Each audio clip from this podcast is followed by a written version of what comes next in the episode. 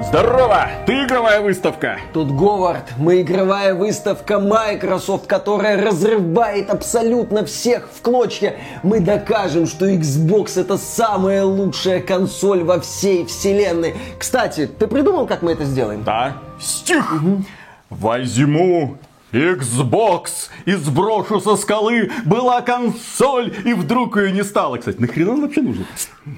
Так, хватит. Так, у нас еще есть самый лучший сервис в индустрии Game Pass. Как мы объясним людям, что они не могут без него жить? Песня. Угу. Осень, осень, меня Филька поматросил И бухой гонит он геймпад за мной. А Там такой трэш, инди-кал, эти пиксели уже Замолчал. Ладно, ты свой Starfield делаешь. Ну, объясни людям, что это самая главная игра поколения. Частушка, угу. все есть. Мимо Филькиного дома я без шуток не хожу. То говорю, кадром забор засуну, то 20 кадров покажу. Тодик, Побудь русской локализацией Старфилда. В смысле? Исчезни! Приветствую вас, дорогие друзья! Большое спасибо, что подключились. И это подкаст про игры, где мы обсуждаем самые важные события в игровой индустрии за прошедшую неделю. Ну и, конечно же, вся прошедшая неделя прошла под эгидой Starfield и, конечно же, Xbox. Дело в том, что фанаты посмотрели на презентацию компании Microsoft и сказали, о боже мой, это лучшая презентация из когда-либо случавшихся, особенно за последние годы. Вдруг вернулась вера в Microsoft, вдруг все снова побежали делать предзаказы на Starfield. Starfield это теперь одна из самых желаемых игр в Steam, хотя мы говорим, зачем вы это делаете? Мы теперь снова верим в Тодда Говарда. Блин, сколько раз вас можно обманывать, чтобы вы наконец-то поняли, что нельзя нельзя верить никому. Судите по делам их, а не по словам. В это же время компания Microsoft снова выходит, снова вешает лапшу на уши, и люди такие, хорошо, Филя, мы все забыли. Redfall, да мы его, какая разница. Starfield будет точно лучше. Да, пока игровая индустрия живет по принципу «меня обманывать не нужно, я сам обманываться рад», тот Говард, Фил Спенсер, представители Microsoft активно общались с журналистами и рассказывали нам одну историю восхитительней другой. Первая история заключается в том, что авторы Starfield даже не скрывают, что у игры будут технические проблемы на релизе. Как пишут на лучшем игровом портале AXBT, Games. Заходите туда, если вы хотите быть в курсе игровых новостей, или просто подписывайтесь на нас в телеге и ВК. Кстати, можете подписаться и на этот канал. А что произошло? А дело в том, что Мэтт Бути это человек, который отвечает за игровое подразделение Microsoft. Это глава Xbox Game Studios, то есть человек, который курирует различные студии Microsoft. Это такая шестерка Фила Спенсера, угу. который курирует все направление э, Xbox. Хермин Хюльст у нас дома. И вот Мэтт Бути заявил, а сейчас у нас очень много играющих Starfield людей. Я веду подсчет всех ошибок. Я веду подсчет всех ошибок уже на этом этапе, можно сказать, Мэтт Бути, ты что-то гонишь. Так вот, я веду подсчет всех ошибок в сотрудничестве с Тодом Говардом и его командой. И если бы Starfield вышла сегодня, у нее было бы меньше ошибок, чем в какой-либо другой игре, выпущенной Bethesda. Ну, Bethesda, как известно, выпускает игры завершенные в вылизанном техническом состоянии. Если будет меньше, чем... В вылизанном да, техническом да, да, да, состоянии. До, до идеального блеска, я бы сказал. Да, ну посмотрим, сколько этих этих ошибок будет у Starfield. Может их будет меньше, может их будет сильно меньше, может их будет чуть меньше. Кстати, как вот это вот будет измеряться? Сильно, больше, меньше, чуть, не чуть. Вот список багов на релизе Skyrim, и вот список багов на релизе Fallout 76, вот список багов на релизе Fallout 4, вот список багов на релизе Starfield. Ну, Мэтт Бути сам ведет список всех багов. Игра чувствует себя на удивление хорошо. Да, неплохо было бы увидеть, конечно, список этих багов в числительном выражении, то есть сколько их конкретно, но мы, конечно же, этого не увидим. Зачем? Ведь Starfield это как 5 или даже 6 игр в одной. Тот Говард готовит огромный проект. И тот Говард, это человек, который возглавляет Bethesda, который курирует все их ролевые игры, отметил. Можно сказать, что в некотором отношении Starfield это 5 или 6 игр в одной, верно? Это игра про космический корабль, игра на Земле, игра с диалогами, игра про аванпост, игра про ремесло, она об этом всем. В это время ребята из Ubisoft, минуточку, у нас тоже там про космический корабль, про аванпостники, про джаггернауты, про боевой пропуск, про строительство, про ремонты, про сбор ресурсов, про крафтинг, естественно. Сейчас можно вообще э, прекрасную лапшу на уши вешать игрокам, рассказывая им, что это 5 или даже 10 игр, блин, в одной. Майнкрафт это тогда сколько игр в одной? А Roblox сколько игр О. в одной? А, знаешь, кстати, когда я вот читал эту новость, я вспомнил главный обман своего детства. Ну? Помнишь, для Дэнди были картриджи 9999 игр в одной. И мы отчаянно пытались найти в этом списке из пяти игр, которые отличаются только цветовой гаммой, действительно что-то новое. Нам казалось, что где-то в середине этого списка есть какая-нибудь игра, которую мы еще не видели. И вот тут Говард собирается нас, наверное, вернуть в это время. Он пояснил, что в игре будет проработанная система, связанная с космическими кораблями, возможностью исследовать множество планет, создавать собственные базы, вести подробные разговоры. Кстати, разговоры нам почему-то не показали в ходе этой презентации. Сарказм. Удивительно, да. Дело в том, что это как бы ролевая игра, но конкретно на общении и выполнении заданий разработчики почему-то решили не делать акцент. Почему? Странно. Или все задания в игре будут сводиться к тому, что ты просто летишь к какой-то планетке, высаживаешься, заходишь в донжончик, всех убиваешь, возвращаешься, прыгая через загрузку загрузки Ролевая игра. Класс. Более того, здесь можно заниматься созданием предметов. Никогда такого не было. Каждый из этих аспектов настолько обширен, что мог бы стать отдельным проектом. Тот Говор также заявил, что в таких масштабных проектах всегда сложно добиться хорошего геймплея. Тоду Говарду ли не знать. Чтобы перечисленные элементы не были отдельными играми, а между собой несколько переплетались, чтобы образовывать единое целое. Вот в Зельде последнее это, кстати, удалось сочетать и конструктор, там и добыча ресурсов, и прокачка прокатичку. Ну а тот Говард будет пытаться вот кучу разных элементов как-то воедино сплести для того, чтобы было понимание, зачем там строить базы. Вот у меня до сих пор понимания нет, зачем Можно. там строить базы, зачем там расширять пространство кораблика, зачем, зачем нанимать персонал, будет ли этот персонал настолько же хорошо проработан, как в серии Mass Effect. Ну, то есть, чтобы с ними можно было общаться, чтобы они выдавали тебе сами задания, чтобы были, о боже мой, какие-то там романтические или хотя бы дружеские отношения отношений. Романтические, кстати, линии не заявлены, или, я могу ошибаться. Да, или это просто болванчики, которых ты нанимаешь. Эти болванчики не имеют никакого характера, имеют только две однотипные строчки в диалогах, но это как-то мелко, на мой взгляд, когда мы говорим про самую большую такую вот игру, где все-все-все проработано, и каждая из этих составляющих могла бы стать отдельной игрой. Возможно, в этой игре настолько хорошо проработаны персонажи и диалоги, что именно поэтому разработчики решили отказаться от локализации на многие многие популярные языки. Да, у игры будет локализация всего на сколько? На 9 языков. Да. да.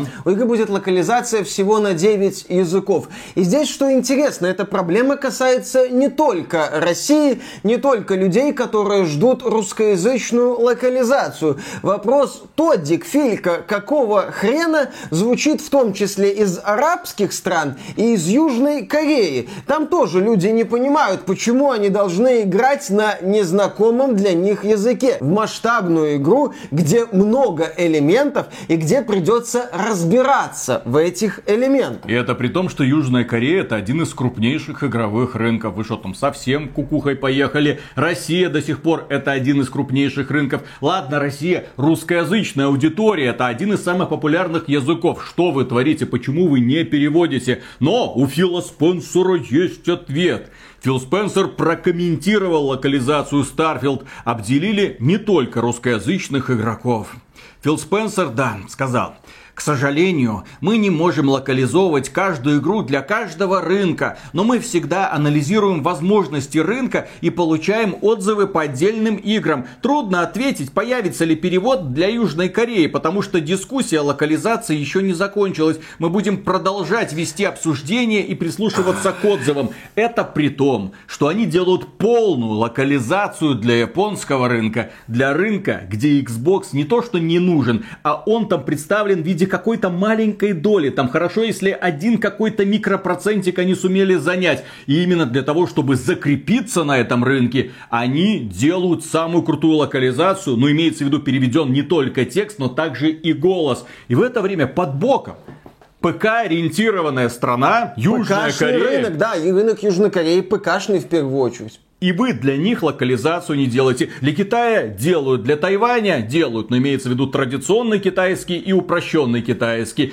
но при этом на некоторые регионы по какой-то причине полностью забивают. И это на фоне компании Sony, которая делает локализацию, причем зачастую полную, на десятки языков для каждого своего эксклюзива. Маленькая инди-конторка Microsoft не может себе позволить этого. Что-то я сомневаюсь. Они больше денег тратят на рекламу и маркетинг, что, в общем-то, понятно. Игру как-то нужно рекламировать, чем на опции доступности. Нам вот многие вот эти социально ответственные компании рассказывали, мы стараемся сделать сделать так, чтобы в нашей игрушечке играло как можно больше людей, даже с ограниченными возможностями. Незнание языка это внезапно тоже ограничение для огромного количества людей. А потом компания Microsoft будет пускать сопли до пупа и рассказывать, как злая компания Sony доминирует над Microsoft за пределами США. Microsoft отстающая, на многих рынках сильно отстающая. И если вы хотите догонять лидера, вам надо прикладывать не просто усилия, а сверхусилия. Делать не просто консоль доступной, не просто прикольный сервис Xbox Game Pass, но и чтобы люди играли в такие проекты на понятном для них языке. У нас тема с русской локализацией в Starfield тоже вызвала такую дискуссию, дескать, учи английский. Ну, безусловно, это хорошо, это полезно да знать пройдите язык. в жопу, блин, вот эти все учи английский. Starfield это огромная по масштабу ролевая игра. На сотни сотни часов, я так понимаю, текста там будет очень много. Там Тодик показывал вот эти вот стопки угу. там с этими бумажками, сколько там текста. И постоянно читать это на неродном языке, это все-таки тебя будет утомлять. Человеку предпочтительно, чтобы игра была полностью переведена на родной Виталик, язык. Смотри, что мне кажется, забывают вот эти вот учителя английского, вот эти вот специалисты по преодолению а. преград, и вот эти специалисты с офигительными рассказами о том, что вы же понимаете, если вы хотите потреблять весь интересный вам контент, вам придется переступать через какие-то препятствия. Я все время переступал через занятные препятствия, играя в персону первую или вторую на японском. У меня была тетрадочка, куда я зарисовывал иероглифы и писал, что каждый иероглиф значит. Я еще во времена Сеги пытался играть в стратегию ПТО, Pacific Treasure Operation, кажется, где, естественно, многое не понимал и тоже записывал. Про произношение сохранилось с тех времен. Да, да, да, да, да. Кто что значит, какая там команда что выполняет. Я тогда был школьником задротом. У меня было много времени свободного, которое я тратил на игры. Но сегодня играми увлекаются люди, в том числе взрослые. Люди, для которых внезапно игры это досуг, отдых, развлечение развлечений. И когда люди проводят досуг, отдыхают, развлекаются, им хочется отдыхать и развлекаться.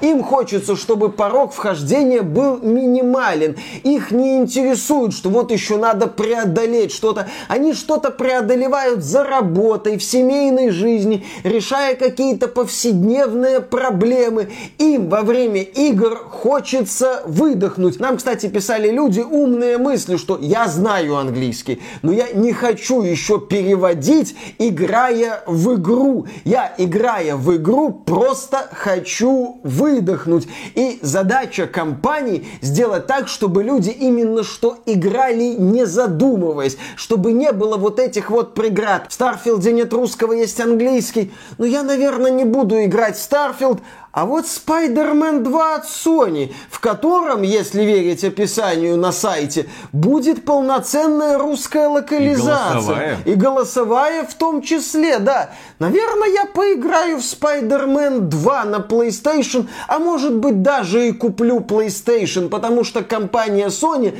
несмотря на то, что приостановила деятельность PlayStation Store в России, но она пытается как-то работать для меня. Она не отвернулась от меня. Она мне не рассказывает истории о том, что а мы изучаем... А потому что внезапно все люди, у которых были до этого куплены PlayStation 5, они остались. Они дальше продолжат покупать эти игры, что естественно, особенно если это хиты. И тем более сейчас по параллельному импорту все эти диски доставляются, они появляются в магазинах. Бизнес продолжает идти. А компания Microsoft благодаря вот таким шагам все делает для того, чтобы к Xbox относились, знаете, как такая американская консоль. Она такая американская или европейская. Ну, то есть американский рынок, европейский, а на остальные регионы, поскольку компания Microsoft демонстрирует такое наплевательское отношение, там они и будут занимать этот самый один или два микропроцентика, и потом будут удивляться, а чё это, блин, внезапно, да, какая-то вот фигня, компания там Sony, там даже Nintendo уже себя лучше чувствует в некоторых регионах, чем Xbox. Да блин, именно поэтому. Да ладно, Xbox, хрен с ним, это ПКшная платформа. Вы вышли, да, на рынок СНГ. На рынке СНГ основная игровая платформа, блин, это ПК. Да, Официально? Официально. Игра не продается. Но все мы знаем, что люди ее будут покупать. Или хотя бы там по геймпасу будут в нее играть. Ну, вы же понимаете, что это автоматически расширит вашу аудиторию. Но компания Microsoft решила, не-не-не, мы не будем делать локализацию, потому что они еще не определили с рынками. Русский язык это не рынок. Русский язык это аудитория в несколько сотен миллионов, блин, человек. И игнорировать эту аудиторию, это ж каким отбитым человеком в принципе нужно быть. Ну, Фил Спенсер талантливый человек, а талантливый человек талантлив, блин, во всем, в том числе в принятии своих решений. И ладно бы Starfield был каким-то локальным проектом типа Hi-Fi Russia, где, кстати, есть русская локализация. Или каким-то беспросветным трэшем типа Redfall. Где тоже есть русская локализация. Но это же флагман. Это же продукт, который должен продать Xbox, который должен продать Game Pass. А все, что он сделает в рамках рынка СНГ, это продвинет идею формата «Вы не хотите давать мне русский язык, Microsoft не хочет опускаться на мой уровень какого-то русского. Ну, я тогда не буду подниматься на уровень какого-то магазина Xbox, а схожу в магазин Хатап Жив, где появится, возможно, Starfield с русской полноценной локализацией, сделанной фанатами. И на этом я свои отношения с Microsoft в вопросе Старфилда закрою. Тем более Empress выдала там красивое заявление. да, хакерша. это хакерша, как она говорит, которая единственная ломающая Дунову сейчас. Она сказала, что если в Starfield будет Денова, она ее взломает в рекордно короткие сроки. Так сказать, покажет Тодику, где раки зимуют. К сожалению, зато студия Games Voice не будет делать русскую локализацию Starfield, назван внушительный бюджет на проект. Да, дело в том, что текстовый перевод на Starfield, естественно, появится от энтузиастов. Там еще нужно будет выбирать, какой машинный перевод, какой более-менее, какой хороший, какой идеальный. Будет такая вот катавасия, когда непонятно, что именно тебе нужно скачать, чтобы сделать идеальный перевод. Будет классика. На старте 13-й лось, но кривой. Через несколько месяцев Аргус, но качественный качественно. А компания Gamesboy занимается качественной локализацией, но поскольку Starfield это гигантская игра, они назвали сумму, ну и сказали, ну вот такую сумму мы никогда в жизни не соберем. 10 миллионов рублей. Ну да, тут даже при, даже при поддержке AXBT Games не получится собрать такую сумму, хотя посмотрим. Возможно будет такое желание. Возможно соберется несколько тысяч человек, которые скажут, кстати, это ж нужно совсем немного, чтобы людей собралось,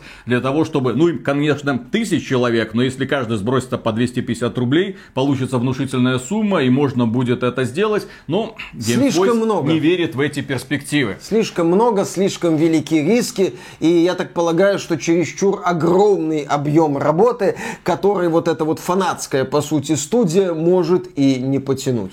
Да, но самая главная проблема, с которой мы столкнулись, мы как любители ПК индустрии, с тем, что на Xbox Series X на самой мощной игровой платформе 12 терафлопс Starfield не запустится при 60 FPS и будет доступен только при 30 FPS. Естественно, многие люди такие, а что такого? П почему вы критикуете? Вот до этого все консольщики играли при 30 FPS.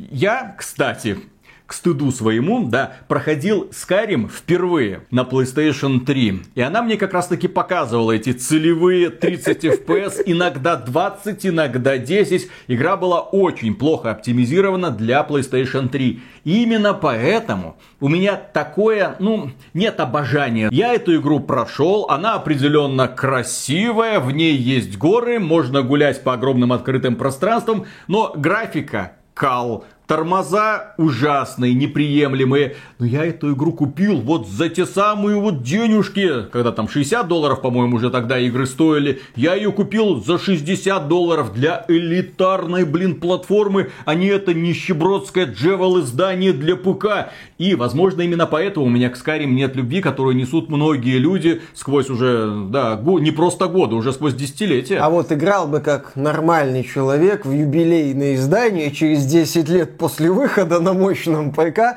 у тебя проблем бы таких не было. Кроме этого, я на PlayStation 3 играл и Fallout New Vegas, который у меня постоянно, блин, вылетал и тоже показывал далеко не лучшую оптимизацию. Почему? А потому что элитарная платформа. Вот у меня был такой бзик на тот момент в голове. И потом я понял, как много я потерял, когда в эти игры начал играть на ПК с хрен знает каким FPS, с прекрасными настройками графики, с возможностью подключать модификацию, которая улучшает эту самую графику.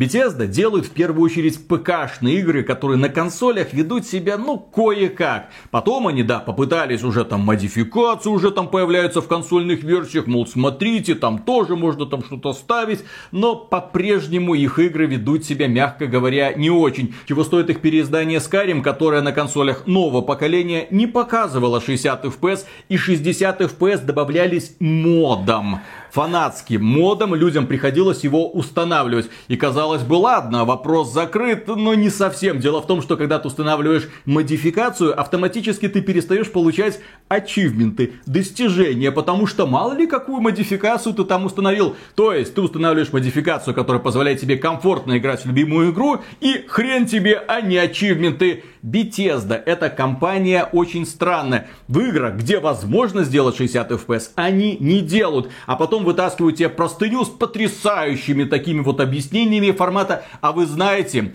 а у нас зато детализация из-за этого лучше. Да класть я болт хотел на детализацию. Дайте мне комфортную игру. Дайте мне комфортную игру на самой мощной консоли из когда-либо созданных. Почему тема с 30 кадрами в Starfield вызвала такую вот мощную дискуссию? Не только кстати, в этот раз в русскоязычном сегменте интернета, а в западном в том числе. Людям продавали Xbox Series X в том числе как такую мощную консоль, внезапно. Как консоль, способную выдать 60 кадров не только в мультиплеере в Call of Duty, как это было в прошлых поколениях консолей. В принципе, тема с 60 кадрами была важной в продвижении консолей нового, ныне текущего поколения. Сейчас, кстати, в обсуждение врывается Фил Спенсер из января 2020 года, где он рассуждал о том, что частота кадров, производительность имеет важное значение, а не только графика. Ощущение от игр это тот элемент, на котором мы хотим сконцентрироваться, а не просто бросать побольше пикселей на экран. Это такой вольный мой перевод одного из заявлений главы Xbox Фила Спенсера. Не так поняли опять. Да, да, да, да, да, не так поняли ребята, погодите, ну не будет 60 кадров официальных, будет 60... Кинематографичные 30. Да, Кинематик Experience, 12 кадров на глаз, ну вы все знаете эти восхитительные истории. Ну и для того, чтобы защитить разработчиков из Bethesda, выступили ребята из Digital Foundry. 40 Это минут. Ролик на 40 минут. Ролик на 40 золото, минут, где золото. они защищают 30 кадров в Starfield. Они в игру еще не играли, они ее толком еще не видели, но они вынесли уже свое суждение, мол, Starfield при 30 кадрах в секунду это лучше, чем плавающие FPS от 30 до 60. Ну, они там делают очень важную оговорку, если бы Bethesda добьется стабильных Ага. 30 кадров, Bethesda. это, безусловно, Ага. лучше, чем плавающие кадров 40-60. Вот, например, в Final Fantasy 16 там есть режим производительности с целевыми 60 кадрами, но игра эти стабильных 60 кадров не показывает. Производительность опускается там до 40 и так далее. Но ключевое, я не против, я не против людей, которые играют при 30 А кадрах. что это ты не против? Где вот этот вот колокольчик и шейм, шейм, консольщики, одумайтесь, что вы творите. Да. Начните играть при 60 кадров в секунду, что за каменный Просто купи век? себе 40-90 и играй при 60 кадрах или, про, или даже при 144 кадрах или 240, далее со всеми остановками. Окей, человеку нравится графика, человек готов принести в жертву эти 30 кадров, ради бога, я его не осуждаю. Но почему Bethesda решила, что у людей не может быть права выбора? Почему человек не может сказать, окей, я буду играть в эти 900p, в этой мыльной картинке, но при 60 там или даже 40 кадрах? Они говорили, что это первая по-настоящему красивая игра от Bethesda. Отчасти это связано с использованием глобального освещения в реальном времени. Нахера? Разработчики также усовершенствовали свою технологию с тенями в пространстве экрана. Я рад за разработчиков, но только в тот самый момент, когда вот эти их все нововведения играют на картинку, а я особого преображения картинки в сравнении с Fallout 4 на ПК не вижу. И при этом, когда это не бьет по производительности, вы можете запихивать туда отражение, трассировку лучей, реалистичные тени. Нахера мне все это счастье, если все это в итоге убивает просто производительность? Ну, опять. Сделайте как раньше, сделайте ручками, сделайте как делают ребята, которые работают во внутренних студиях, блин, Sony,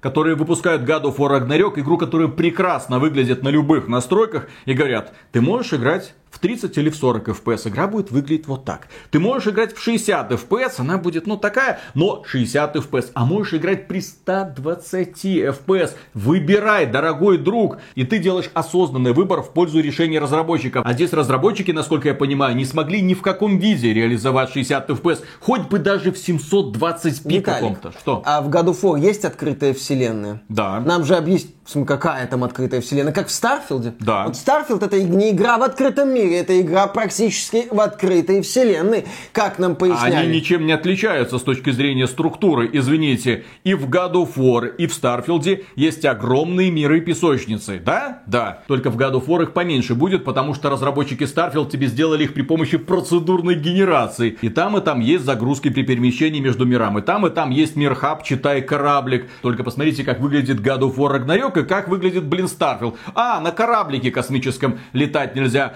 А в of War зато есть сани.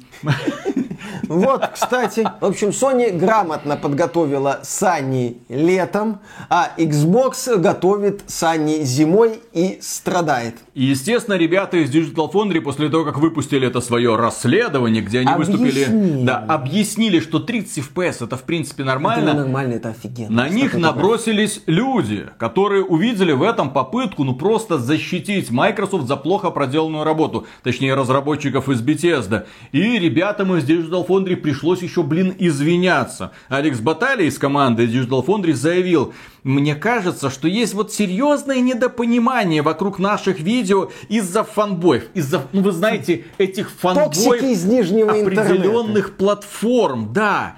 Именно фанбои определенных платформ обычно выходят и говорят, блин, нам обидно видеть, что с одной стороны работают крутые профессионалы, которые могут в оптимизацию, а с другой стороны работают ребята, блин, из Bethesda, которые выпускают тебе то Redfall, то Starfield при 30 FPS. И продвижение вперед мы, к сожалению, не замечаем. Как и в случае с Halo Infinite или Marvel Spider-Man, если мы выпускаем ролик, в котором пытаемся объяснить, просуждать и техническая составляющая игры, это не значит, что мы ее защищаем. В ролике о Starfield мы рассуждали о том, какие визуальные приемы использовали разработчики, чтобы добиться такой впечатляющей картинки. И почему, как мы считаем, Bethesda нацелена на 30 FPS. Мы не говорили, что любим играть в 30 FPS. Мы говорили, что 30 FPS это хорошо. Это постоянный источник раздражения. Попытка объяснить ситуацию не означает, что мы кого-то защищаем. Мы стараемся подробно объяснить, почему разработчики приняли то или иное решение. Здесь произошел классический верхний интернет-момент. Э, Digital Foundry, да, просто пояснили, что, как, но обошлись без каких-то критических замечаний в адрес Bethesda и Microsoft. А вот эти самые фанбои, которым продавали самую мощную консоль из когда-либо созданных, они задаются вопросом, а что за фигня? Почему мне продавали такую вот консоль с такими вот заявлениями, а теперь меня отправляют в 30 Потому кадров? что это Microsoft. Я много раз про это говорил. Почему я уже не верю ни одному заявлению Microsoft, я не верю ни одной их демонстрации, так же, как не верю ни одной из демонстраций компании Ubisoft. Слишком много они врали раньше. Слишком много было момента формата не так поняли. Слишком странное у них отношение к аудитории. Это переводим полностью, это не переводим, это переведем, когда там что-то будет. Эту игру мы решили выпустить не сейчас, а потом. А с чем вы будете запускать новую консоль? С голой жопой? Ну, блин, спасибо. Тогда, наверное, пойду выберу PlayStation 5 и буду спокойно в нее играть, потому что там будут какие-то, хоть какие-то, блин, новые игры, а у вас только Pass, куда вы можете только инди-хиты насыпать, ну и так, хиты, условно скажем. В этой подписке помимо игр от маленьких инди-студий должны быть и хиты от крупных внутренних студий Microsoft, а их нет. И с каждым годом, нет, они выходят, но хитами они почему-то не становятся. Компания Microsoft просто выпускает игры, но при этом все делает для того, чтобы люди на эти игры смотрели, знаете, так с прищуром, с подозренницем. Компания Microsoft умудрилась сделать так, что после презентации Starfield немаловажной частью обсуждения Starfield стала не сама игра, а тема с 30 кадрами, если мы говорим об англоязычной части интернета, или тема с локализацией, если мы говорим о других частях света, не только России. Да, я повторю, нам провели презентацию на 45 минут. Это огромная презентация, но нам не показали, в общем-то, ничего. Нам не объяснили, точнее, нам продемонстрировали огромное количество Элементов. возможностей, а зачем они нужны в рамках этой игры, нам не объяснили. Я не понимаю, зачем нужен этот кораблик. Я не понимаю структуру миссий. Я не понимаю, как я могу общаться и смогу ли я общаться с любым персонажем в этой игре. Как вообще я могу выполнять эти миссии. Здесь будет, я не знаю, хоть какая-то зависимость от прокачки. Не в формате сражения, а в формате игры. Вот та самая легендарная дверь из Immersive Simов. Сколькими способами я смогу ее открыть? А? Нет, нам это ничего не объяснили. Хотя первая демонстрация, кстати, Fallout 3 была сконцентрирована, именно геймплейная демонстрация Fallout 3 была сконцентрирована на том, как открывается долбаная, блин, дверь. И сколько есть способов, чтобы обойти это препятствие. А пока представители Microsoft заняты тем, что объясняют то или иное решение.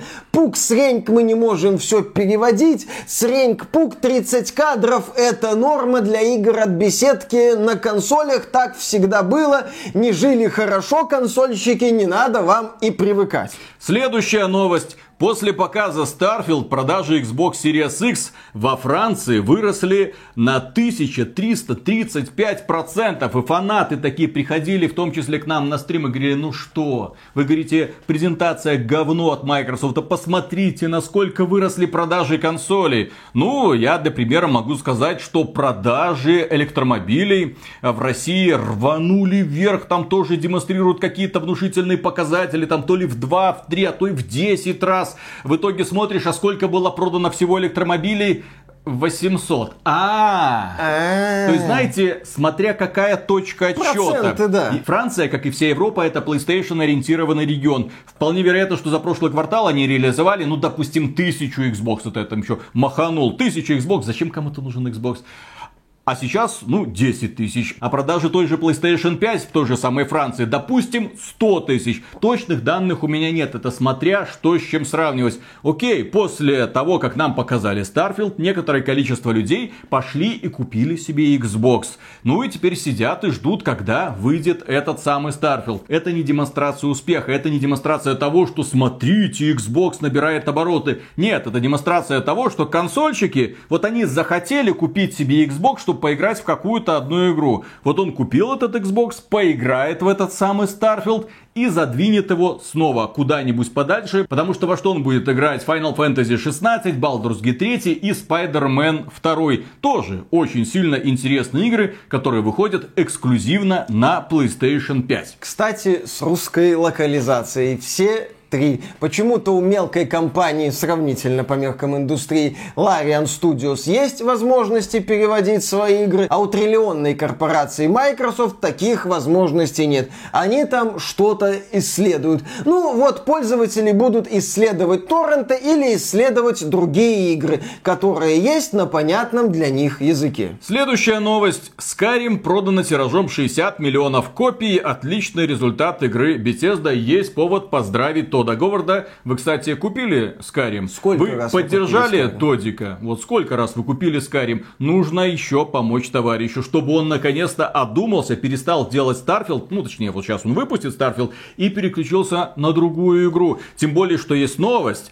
Elder Scrolls 6 может стать последней игрой Тода Говарда. Разработчик не молодеет. И он сказал, если в прежние времена мы выпускали игру, а затем переходили к сиквелу, то теперь мы можем поддерживать ее в течение гораздо более длительного периода времени, что, собственно, и является нашим планом. Если мы посмотрим на Elder Scrolls 6, то это тот случай, когда я, наверное, не должен этого говорить, но если посчитать, то я не становлюсь моложе. Как долго люди играют в Elder Scrolls? Возможно, это будет последняя игра, которую я сделаю. Я не знаю. А сколько там лет назад Tales 6 анонсировали, по-моему, 5 Уже лет пять назад. лет назад. Да, 5 лет назад. Как и Starfield. Да, 5 лет исполнилось анонсу TS6. Когда будет эта игра, никто не знает. И, к слову, Тоддика подгоняет самый главный фанат Скайрима. 87-летняя бабушка Skyrim отменила Starfield. Любимица сообщества отказалась играть в новинку Bethesda, злится из-за задержки TS6. Да, есть э, бабуля, ей вот Ширли 80 Карри. Да, ей 87 Она лет. любит Skyrim, она, Она- играет, она хочет, блин, поиграть в TS6. Как думаете, доживет она, Она до релиза хочет, TS6? да, она боится, что не доживет до релиза TS6. Кстати, фанаты сделали ее в качестве напарницы в Skyrim. То есть, да, такой вот известный человек. И у нее спросили, а вы будете играть в Starfield? Она сказала, нет, не буду, вся эта космическая хрень не для меня. И вообще, Тоддик, сделай TS6, мне надо. Да-да-да. Тот Говард не молодой, а тут геймеры тоже моложе не становятся. Интересно, как много людей доживет вообще до релиза Т6, если мы когда-нибудь его увидим. Интересно, сколько там будет игр в одной. Там же не будет космических, блин, кораблей. Минус одна игра сразу. Следующая новость. Xbox вновь пообещала выпускать по одной игре от внутренней студии ежеквартально. Компания преодолела все трудности. Об этом заявил шестерка Фила Спенсера Мэтт Бути. Теперь точно все съедобные грибы России, издание второе дополненное. Компания Microsoft, это известная хозяйка своему слову, захотела дала, захотела взяла, когда-то пообещала, что ребята, мы сейчас будем выпускать каждый квартал по одному хиту. И, ну, вот не получилось, вот не фартануло. А вот сейчас, вы посмотрите, сколько новых игр мы представили на последнем мероприятии. И вот сейчас вот мы будем наконец-то их выпускать. В каком состоянии? Насколько они будут интересными? Насколько они будут увлекательными? Дело в том, что недавно появилась новость от бывшего сотрудника Sony, который сказал, что все их игры нацелены на оценку 90 плюс на Metacritic. У них есть внутренняя группа, которая тестирует эти игры. И если можно как-то эту оценку поднять, ну, впечатлив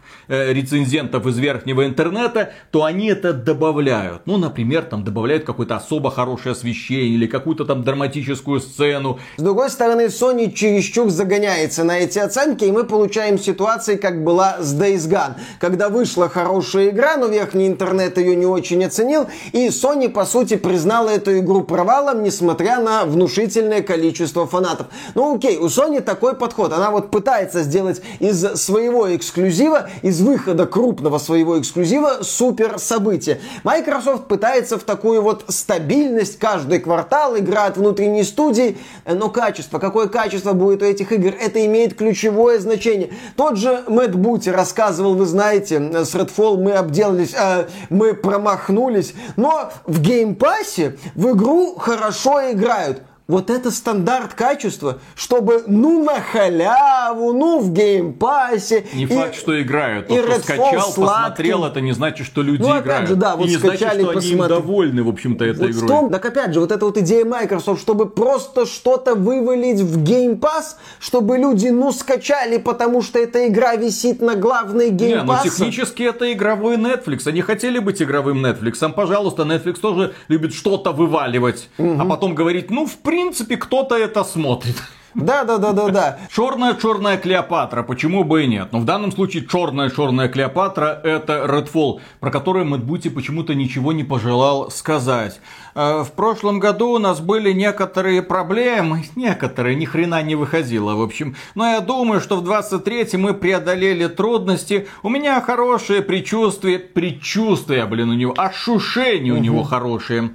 Э, после выхода Hi-Fi Rush а есть еще Minecraft Legends, у которой дела идут хорошо. Что значит хорошо на языке эффективного менеджера? Кто-то в это играет? Minecraft Legends это провал технически в Steam. У игры был минимальный онлайн среди всех других продуктов Microsoft. Даже Redfall так сильно не провалился по количеству людей онлайн. Они, конечно, могут рассказывать сказки по поводу того, что ну посмотрите, у нас же есть Game Pass, все наши вот игроки играют через Game Pass. Угу. Они же умненькие, зачем им денежки отдавать за эти игры? Но есть Steam на ПК, куда люди идут для того, чтобы покупать игры. Люди на ПК большей частью, подавляющим количеством, игнорируют Xbox Game Pass. Если игра доступна в Steam, люди идут ее покупать. Все игры, которые компания Microsoft в этом году выпускала, провалились. А у него хорошее ощущение. Да, по поводу Redfall, естественно, ничего не сказал. Age of Empires вышла на консолях. Мы также очень рады осени с Forza Motorsport и Starfield. Кстати, в Forza Motorsport тоже вроде как убрали русский язык. Нет, там вроде где-то на сайте где написано, на сайте что есть, есть, или в Xbox а, Game Pass а написано, нету. что есть. Да, где-то верю, есть, где-то Я верю в информацию из Steam. Ну, я сейчас Microsoft не доверяю. Вообще, слово Microsoft, оно крепко настолько, насколько крепка разбавленная вода. Вот что-то такое. Следующая новость. Глава Xbox Game Studios просит людей понять, что игры теперь разрабатываются годами. И Мэтт Бути опять вышел. С одной стороны, у нас уже там по одной игре в квартал, но я думаю, что индустрия и фанаты немного отстали. Но они вообще такие туговатые. Это не отстали и, и, в, и в развитии, и в понимании э, того, что на разработку игр... Да, на разработку игр уже не уходит 2 или 3 года. Сейчас это уже 5 или 6 лет. Путешествие длиной в 10 Тем лет. не менее, компания Nintendo при помощи своих внутренних студий умудряется каким-то образом выпускать несколько игр в году. Даже в 23 году, который не самый плодотворный для Nintendo Switch, потому что эта платформа очевидно уже уходит на пенсию, готовится уже ее преемник. Тем не менее, компания Nintendo выпустила уже кучу классных игрушек. Во главе, конечно же, Зельда. И в это время компания Microsoft, которая скупила столько студий, которая привлекает огромное количество других компаний, независимых, которая оплачивает им эксклюзивность для Xbox, говорит, ну вот что-то вот у нас не получается, но вот ошушения-то теперь у нас хорошие. Но вы должны понимать, что игры-то теперь разрабатываются долго. Несомненно, игры разрабатываются долго. Например, Redfall разрабатывался где-то там сколько? 7 лет, 17 -го года или какого? Чуть ли не после Прея, да. И был сопряжен, разработка была сопряжена с уходом сотрудников, с непониманием того, что люди Anthem делают. разрабатывался 8 8 лет. То есть можно найти очень много игр долгостроев, которые на выходе получались, ну, такими себе. С другой стороны, есть прекрасная компания Capcom, которая в одно лицо, да, она не выпускает по одной крутой игре в квартал, но она выпускает каждый год несколько крутых игрушечек. У нее это как-то, блин, получается. Одна Capcom по результативности уделывает все игровое подразделение Microsoft, Я на бы мой даже взгляд. сказал, что Bandai Namco не хуже смотрится и не стыдно выглядит на фоне Microsoft. Можно найти целый ряд компаний, целый ряд издателей, в том числе категории B, которые работают продуктивнее и эффективнее всей этой махины под названием Microsoft. Кстати, насчет э, разработка занимает 5-6 лет. Сколько лет разрабатывают Hellblade 2? Что это? Судя по тому, сколько лет эту игру э, студия Ninja Theory из себя вытуживает, это будет что-то уровня Skyrim, что-то уровня GTA 5, что-то уровня God of War Ragnarok. Что это будет? выходит. Что это будет? Или это опять на протяжении пяти часов девушка будет ходить в черных-черных коридорах, обмазываться грязищей и что-то там слушать себе в разные ухи. Что это будет, блин? Сколько лет студия это будет из себя выдавливать? Внутренние студии Microsoft это уже какая-то индустриальная шутка, мне кажется, как и заявление представителей этой компании. Следующая новость. Xbox обманул, эко-невидаль, фанаты Microsoft Flight Simulator в ярости из-за анонса Microsoft Flight Simulator 24, потому что разработчики конкретно где-то за год до выхода Microsoft Flight Simulator пообещали, что это, ребят, это путешествие длиной, сука, в 10 лет. Мы собираемся вот выпустить игру-платформу и дальше ее расширять и развивать, добавляя аэропорты, самолетики, для того, чтобы вам было Хорошо. Кстати, там же были платные дополнения. Люди понакупили дополнений на немаленькие суммы, а в рамках своей летней презентации Microsoft вышла и сказала, а теперь э, Microsoft Flight Simulator это FIFA. Каждый год по новой игре практически. Заноси. Знаешь, почему так происходит? Ну. А дело в том, что компания Microsoft, как мне кажется, пришла к пониманию того, что Xbox Game Pass это не совсем то, на что они рассчитывали изначально. Изначально это были планы на вот у нас 2 миллиарда игроков. 3 миллиарда, Да, у нас вот эти вот 3 миллиарда игроков подпишутся на Xbox Game Pass и будут играть на любом устройстве. Там на телевизоре, на планшете, на смартфоне, на консоли или на ПК. Хотелось бы, конечно, чтобы и на PlayStation, и на Nintendo Switch, но это закрытые платформы, конкурентов там нас не пустили. Ну и, в общем-то, компания Apple сказала, что тоже нас не пустит. В общем, много где компанию Microsoft не пустили. А в итоге еще оказалось, что стриминговые сервисы в принципе не очень-то людям нужны. И в итоге босса Microsoft, я думаю, наконец-то пришло понимание того, что, ну, не получится миллиард даже людей подписать. Да ладно, миллиард 100 миллионов, да ладно, 100 миллионов. Полтинник. 50 миллионов не получится подписать на Xbox Game Pass. Для этого нужно сделать так, чтобы Xbox была крутой платформой. А что для этого нужно делать? Хороший вопрос, Фил сложно. Спенсер. А что нужно сделать, чтобы люди покупали Xbox? Наверное, надо... Я не знаю что. Наверное, надо выпускать хорошие игры. А где они? Надо купить Activision Blizzard. А вот эти остальные приобретения, они зачем нужны? Ну, мы просто кормим огромный штат разработчиков. Про это мы тоже, блин, сегодня еще поговорим. В общем, компания Microsoft в конечном итоге поняла, что не получится у нее зарабатывать на Xbox Game Pass. Это просто такой сервис, который есть, который где-то находится сбоку, но теперь основная ставка делается на продаже игр. Именно поэтому у нас внезапно появляется супер премиальное издание Starfield, которое позволит вам играть на 5 дней раньше нищебродов, которые заплатят всего-навсего 70 долларов. Стандартный прием AAA издателя, чтобы ты купил пораньше и занес конторке побольше денег, а не ждал бесплатной версии из геймпасса нищеброд И гонимый. именно поэтому компания Microsoft сейчас делает большую ставку на игры-сервисы и мечтает о том, чтобы у нее появился какой-нибудь аналог FIFA или Call of Duty. Ну вот Call of Duty, наверное, скоро появится, хотя черт его знает. Ну а по поводу FIFA, ну, будем надеяться, что фанатов самолетиков примерно столько же, сколько фанатов футбола.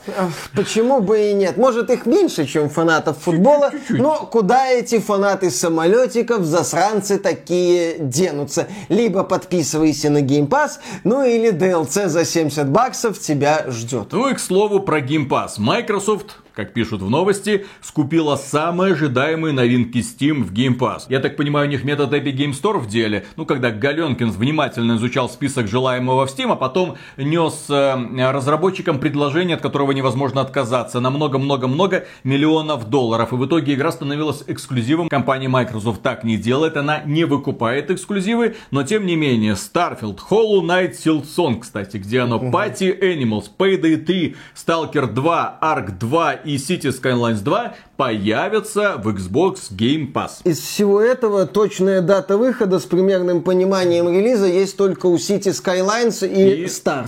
Starfield. Только у Starfield уже тоже была точная, точная дата Ну, выхода. в этот раз дата релиза прям твердая, я же говорю, как разбавленная водичка, как слово Microsoft. В этот раз Starfield выйдет. Еще одна новость. У Xbox есть много игр, которые еще не раскрыты Фил Спенсер не переживает за 24 год. Как известно, каждый последующий год для Xbox лучше предыдущего. То есть 24 будет еще лучше для Xbox, чем 23. Microsoft хочет делать лучшие игры. Фил Спенсер подчеркнул главную цель Starfield. Я хочу делать лучшие игры, на которые мы способны. Ну, отлично. Нам до этого заявляли, что Starfield, возможно, окажется по качеству лучше, чем Redfall. Уже какой-то повод для радости. А следующая новость связана с тем, что компания Microsoft на своей последней презентации нам показала слишком много игр с SGP сильный женский персонаж. Или он же страшный женский персонаж, как нам подсказали в комментариях. Комментарии, кстати, мы почти все читаем, если что, и никого никогда не баним. Да, такое у нас приятное, уютное сообщество. Так вот, новая Fable возмутила активистов. Разработчики попали в капкан повестки при создании женского персонажа. С одной стороны выступают активисты, которые говорят, нельзя показывать красивых женщин в играх, надо показывать только страшил. Только проблема в том, что героиня героиня Фейбл, ну, какую нам показали, она хуже, чем ее прототип из реальной жизни. Внешность этой героини лепили с реальной актрисы. Симпатичная девушка. Симпатичная, очень симпатичная девушка. Но ее превратили вот это. И сейчас фанаты спрашивают, почему вы это, блин, Фанат. делаете? Ответа, к сожалению, нет. Но есть другой ответ из другой студии, которая разрабатывает еще один эксклюзив для Xbox. Э, авторы South of Midnight специально искали черных сценаристок для создания черной героини. Рассказ о чернокожей женщине в этом сеттинге создает еще один уровень сложности, к которому команда должна была отнестись с любопытством и сочувствием. Я думаю, что причина, по которой наша героиня выделяется для меня, заключается в том, что у нее много тех же проблем, что и у реальных людей. Именно это делает ее уникальной. Ну, во-первых, если уж мы подходим к этому вопросу, то есть трансгендерных персонажей могут играть только трансгендеры, про черную женщину может писать только черная женщина, про карликов только карлики. Допустим, ну тогда Джордж Мартин идет просто нахрен, потому что он каким-то чудом умудрился на страницах своего цикла э, «Песни льда и пламени» описывать много-много ага. разных людей с совершенно разными проблемами. А куда идет Толкин, куда идет Сапковский? Он ведьмак, кстати, вообще. Вот он испытание травами. Прошел не оно испытание. А он вообще ведьма? Вот именно. У нас опять идут проблемы реальных людей. Игра снова будет отображением реальности. Это не какая-то фантазия, в которой мне интересно оказаться. Это не какое-то приключение, которое я хотел бы прожить. Кстати, это по снова... очень интересному миру. Это снова, сука, высказывание, да? Про современные проблемы американского общества, на которые мне, в общем-то, насрать. Ну, еще раз, да, если это опять будет попытка перетащить реальный мир в вот этот вот фэнтези-мир Вуду, который мне, кстати, очень интересен, то тогда, да, приключение может начать страдать от попытки запихнуть туда вот это вот The Message, оно же послание. А насчет Фейбл, знаешь, меня вот эта вот дискуссия вокруг внешности героини из трейлера слегка позабавила, потому что люди вот обсуждают Фейбл, а что это будет? Действительно, что это будет? Это перезапуск выпуск серии, которая в свое время сделала из знаменитого геймдизайнера 90-х Питера Мулинье знаменитого звездобола. Фейбл не была плохой игрой, но Питер Мулинье столько наобещал, а в итоге получилась просто такая средненькая экшен-РПГ, ну да, где внешность главного героя менялась в зависимости от его поступков, хороших, плохих, но это была не глубокая игра. Вторая часть была кое-как, третья часть была еле-еле, что сейчас Microsoft сделает из этой франшизы, это хрен его знает. То есть, ну, окей. Но главный вопрос это внешний вид героини. Меня это позабавило. А насчет South of Midnight, блин, это создатели We Happy Few. Когда вышла We Happy Few, что это за игра? Сколько лет они ее будут тужить? Ну, елки-палки. Но у него, у Фила Спенсера, в частности, хорошие предчувствия на 24 год. Все будет нормально. Это будет хороший год для Xbox. Следующая новость, да, на этот раз касается Microsoft и отношений с Activision Blizzard. FTC, это Федеральная торговая комиссия США, хочет заблокировать сделку Microsoft и Activision Blizzard. Американские чиновники просят о судебном запрете. Дело в том, что функционеры из FTC обеспокоены тем, что получив одобрение Европейского Европейского Союза, гигант захочет завершить сделку без одобрения представителей Великобритании и США. И FTC хочет получить гарантии того, что американские производители и издатель не завершат сделку без официального одобрения двух рынков Великобритании и США. По их словам, временный запрет и предварительный судебный запрет необходимы, поскольку Microsoft и Activision заявили, что могут завершить предполагаемое приобретение в любое время. И следующая новость. Сделку Microsoft и Activision Blizzard заблокировали в США. Удар в спину на родине Xbox. Это особенно-то неприятно в связи с тем, что сделку нужно закрыть до 18 июля 2023 года. Иначе компания Microsoft будет выплачивать Activision Blizzard неустойку в несколько миллиардов долларов. Ну, Microsoft не против перейти к судебному заседанию побыстрее, где, кстати, у Microsoft есть все шансы выиграть это дело и перейти к закрытию собственной сделки.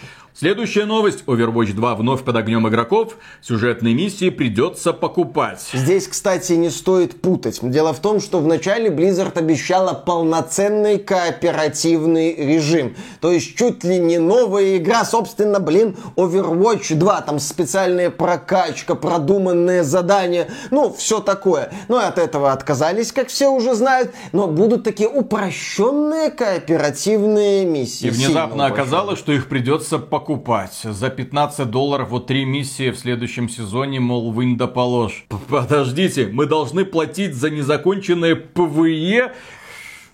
Да, люди возмущаются, люди пишут, но Бобби Котик хочет сметанки, тем более, что человек вошел в раж, это глава Activision Blizzard, который любит денежки. Тем более, что у него есть повод для радости. Diablo 4 за 5 дней заработала 666 миллионов долларов, став самой быстро продаваемой игрой в истории Blizzard. Вот так вот. Вот так вот. Вот Фергюсон и команда Diablo 4, отвечающая за запуск, безусловно, молодцы. Сейчас, я думаю, им пожмут руки, и на их место придут эффективные менеджеры, которые будут думать, какую еще монетизацию можно вернуть в Diablo 4. А то как-то игра недостаточно сильно доит аудиторию. А наша следующая новость имеет прямое отношение к Microsoft и ее бессистемной скупке разнообразных студий и интеллектуальных собственностей. Дело в том, что примерно тем же самым занималась до последнего времени Embracer Group. Известный конгломерат, который скупил уже, я не знаю, там десятки разнообразных студий, которым прилежат сотни разнообразных и крутых брендов, которые работают над играми AAA класса, только вот все никак не могут их выпустить. А, при этом, да, финансовые отчеты Embracer Group были ржачные. У нас там сотни игр в разработке, 50 или 30 или 40, сколько там у них AAA продуктов.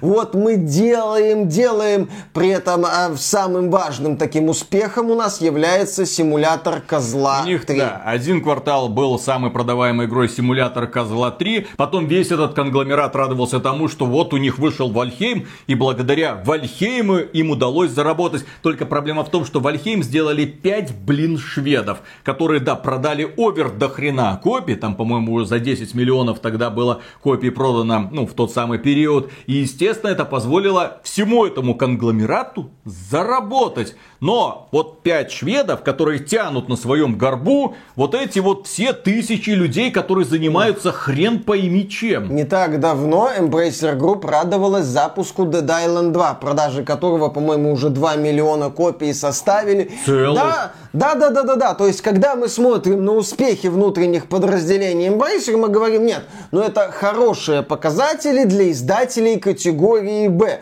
Но Embracer же вроде как собираются там тужиться, раскручиваться. Они там вот права на Властелин колец купили. И недавно появилась информация о том, что у Embracer сорвалась сделка на 2 миллиарда долларов. И, судя по всему, это стало важным моментом в будущей политике конгломерата. Появилась новость о том, что Embracer Group собирается отменять неанонсированные игры, закрывать студии и, так сказать, считать деньги. В общем, наконец-то пришло понимание, что просто так бросать деньги в кормушку уже не получится. Если раньше они могли выйти и заявить, так, сегодня мы купили за миллиард долларов эту компанию. Gearbox, кстати. Там, там за 3 300 миллионов долларов купили вот эту компанию, типа Crystal Dynamics или там Eidos Montreal, мы еще там кого-то купили за сколько-то там сотен миллионов долларов, то сейчас уже внезапно пришло понимание, что нужно вкладывать деньги в те студии, которые могут давать результат и как можно быстрее. Халява закончилась для игровой индустрии. Если раньше можно было тащить, если раньше пяти шведам, которые сделали Вальхейм, можно было тащить за собой всю эту Не махину, да, теперь. то сейчас они одни, к сожалению, не справляются. Ну ладно, Вальхейм, симулятор козла, Rock Galactic неплохо себя показывают. Только я не понимаю, а зачем разработчикам Вальхейм, Rock Galactic и симулятора козла вот все вот это, что за ними ползет? Но эти люди, да и руководители Embracer, не очень довольны тем, что сотни миллионов долларов, буквально сотни миллионов долларов, вкладывается в проекты типа перезапуска Saints Row. Да, собственно, после провала Saints Row уже появились заявления, что э, проектам э, от студий, входящих в состав Embracer Group, придется доказывать свое право на жизнь. Ну, в общем-то, Embracer пришли к логичному финалу своей этой политики. Они теперь будут следить за тем, что они выпускают и на что они тратят деньги. И почему это связано с Microsoft, я считаю? Потому что рано или поздно, просто у Microsoft подушка безопасности, она не больше, она бесконечна, но рано или поздно руководство Microsoft начнет таки перетрахивать подразделение Xbox. И ручеек, река денег, которые вливаются в Фила Спенсера, могут, так сказать, поиссякнуть. И Фил Спенсер задумается о вечном и, возможно, начнет не скупать студии тоже, а закрывать их. И, возможно, не будет у студий типа Ninja Theory, типа Compulsion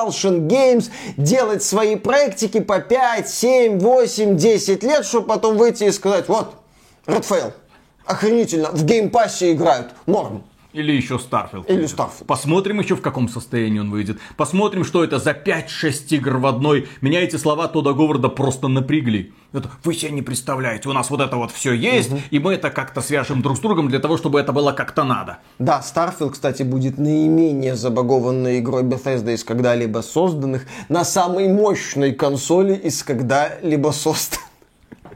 Следующая новость тоже касается Embracer Group. Э, Властелин колец станет одной из самых больших игровых серий в мире. У издателя большие планы. Ну, судя по тому, какую огромную кучу навалила студия Daedalic с проектом The Lords of the Rings Голум, все у этих планов будет замечательно, заметно. Да, операционный директор Мэтью Карч Embracer Group подтвердил, я твердо верю, что весь этот процесс легко выльется в лучший выбор продуктов, более прибыльных и дающих нам больше возможностей для роста в будущем, а также поможет эффективно использовать интеллектуальную собственность, которой мы владеем. Нам принадлежит Властелин колец, и мы знаем, что нам нужно значимым образом использовать Властелин колец, превратив его в одну из крупнейших игровых серий в мире. Очевидно, что мы так и поступим когда-нибудь, возможно, но это не точно. Я, кстати, Верьте слышал- нам, не продавайте наши акции. Я, кстати, слышал, что в России есть человек, который может сделать из «Властелина колец» реально крутое произведение. По этому произведению даже игры выходили. «Братва и кольцо» в частности. Ребята из Embracer, вы знаете, что делать. Не будьте малолетними дебилами. Да, следующая новость. На этот раз она относится к компании Sony. Sony гордится стратегией не добавлять свои AAA игры сразу в каталог PlayStation Plus. Молодцы, стратегия работает, люди покупают их игры в отличие от игр Microsoft. Правда, игры Microsoft не покупают вовсе не из-за того, что они сразу попадают в Xbox Game Pass, а просто очень. потому, что они или качеством не очень, или они, как Hi-Fi Rush, ну, их не поддержали в маркетинговом плане, игру анонсировали, игру выпустили, игра получила какое-то внимание, но когда ты из каждого утюга не орешь, что эта игра прекрасная, как это нужно делать? Блин, маркетинг, он же на чем держится? Нужно создать у человека иллюзию того, что ему нужно поиграть в этот продукт, что он что-то упускает, что это настоящий хит. Про это должны говорить не только игроки в Стиме, там в комментариях, посмотрите, какая классная игра.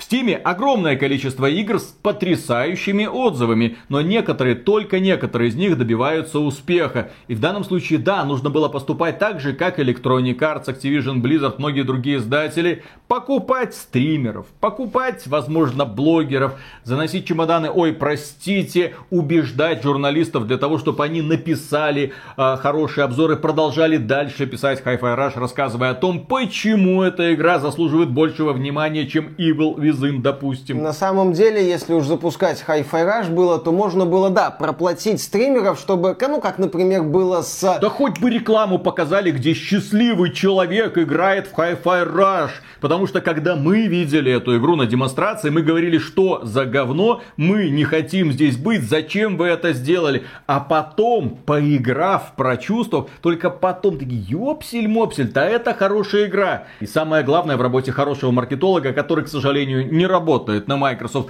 это убедить нас, вот этих вот старых пердунов, ну, а вот, вот надо поиграть, возможно, что-то в этом есть. Мы-то этим занимались, потому что долг обязывает, это наша работа. А если бы долг не обязывал, мы бы, да, в пень, блин, кто хвалит? Малолетние дебилы это хвалят, и пошли бы дальше. Но если как-то рассуждать о продвижении Хайфара, то, на мой взгляд, это должен был быть более мощный удар.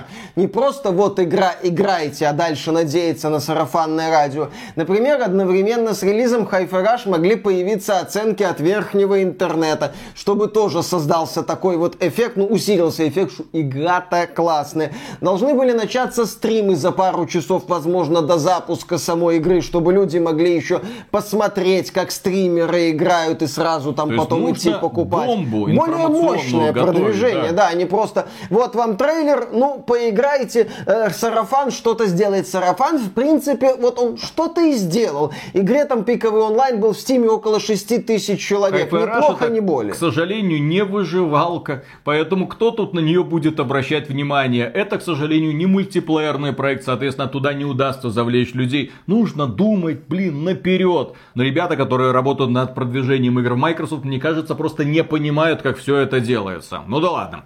У Sony тоже есть, к сожалению, компания-неудачница, внутренняя студия, которая когда-то делала прекрасные игры, а потом упала лицом в The Last of Us Part 2. Да, речь идет о компании Naughty Dog. И компания Naughty Dog в этом году празднует десятилетие The Last of Us. Уже 10 лет прошло с релиза этой игры. Наконец-то там запустили сериал. Сериал людям очень понравился, особенно за легендарную третью серию, где бородатые любители Escape from Tarkov кормили друг друга клубничкой. В общем, этот сериал прогремел, привлек огромную аудиторию. Люди полюбили персонажа Педро Паскаля и даже сильно не плевались в лицо Беллы Рамзи. Ну и ждут, э, надеются, что выйдет когда-нибудь второй сезон. Правда, их ждет маленький спойлер. Педро Паскаля там уже не будет. Или его роль будет очень-очень коротенькой. Нет, там же полно флэшбэков во второй части, то есть он будет в этих флэшбэках появляться без шлема. Я появляюсь без шлема, да. Я живой, ребятки. Так вот, дело в том, что компания Naughty Dog планировала отметить десятилетие, ну, с помпой, представив новую игру, мультиплеер The Last of Us. Но Ну, в последний момент... смогли. Да, что-то пошло не так, точнее, в офис Naughty Dog пришли ребята из Bungie, те самые, которые разрабатывают Destiny 2 и которых недавно купила компания Sony. Они пришли, посмотрели на это и сказали... Last of Us 2 воняет. Переделывай, Нил Дракман. Все да. фигня. Всё и да, этот проект перенесли. По слухам, там очень много людей вообще с проекта сняли. Он находится в таком предотменном состоянии. Naughty Dog делает новый одиночный проект. В общем, ждем анонсов. И вместо празднования команда Naughty Dog вывесила сообщение в Твиттере. Фанаты Last of Us, мы празднуем десятилетие, отдавая дань уважения влиянию серии, нашей студии, вашей любви к Last of Us. И не будем выпускать никаких игровых анонсов.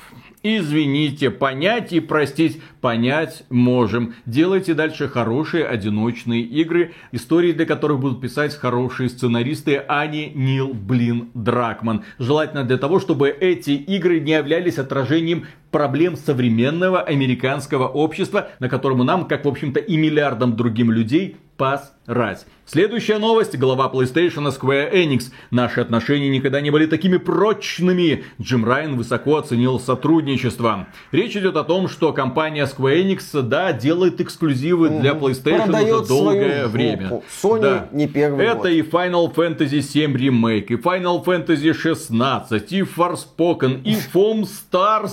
Все видели геймплей Foam Stars. И Final- Этот эксклюзив этого достоин. И Final Fantasy VII Rebirth, который появится в начале следующего года. В общем, все игры Square Enix принадлежат PlayStation. Генеральный директор Sony Interactive Entertainment подчеркнул, что партнерство с японским разработчиком-издателем восходит к ранним дням бренда PlayStation, но никогда не было таким крепким. И Райан добавил, что ценит все, что они делают вместе и приверженность их бренду и бизнесу. Особенно он поблагодарил, очевидно, Square Enix за Foom Stars и Forspoken, блин.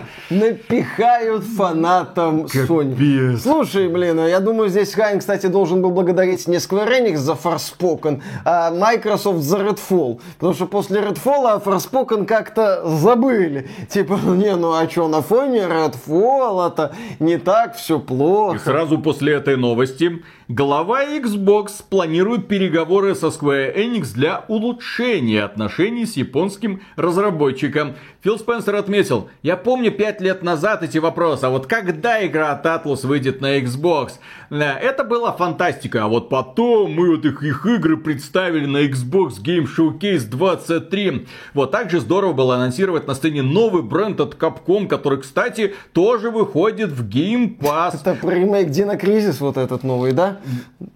И не только, там же еще Path of the Goddess, я не знаю, появится она в Game Pass е или нет. И т- я хвастаюсь этим прогрессом и в то же время смотрю на своих друзей из Square Enix и думаю про себя, мне нужно снова сесть в самолет, мне нравится прогресс, который мы добились в этой области за последние 5 или 6 лет, но ясно, что нам еще есть над чем работать.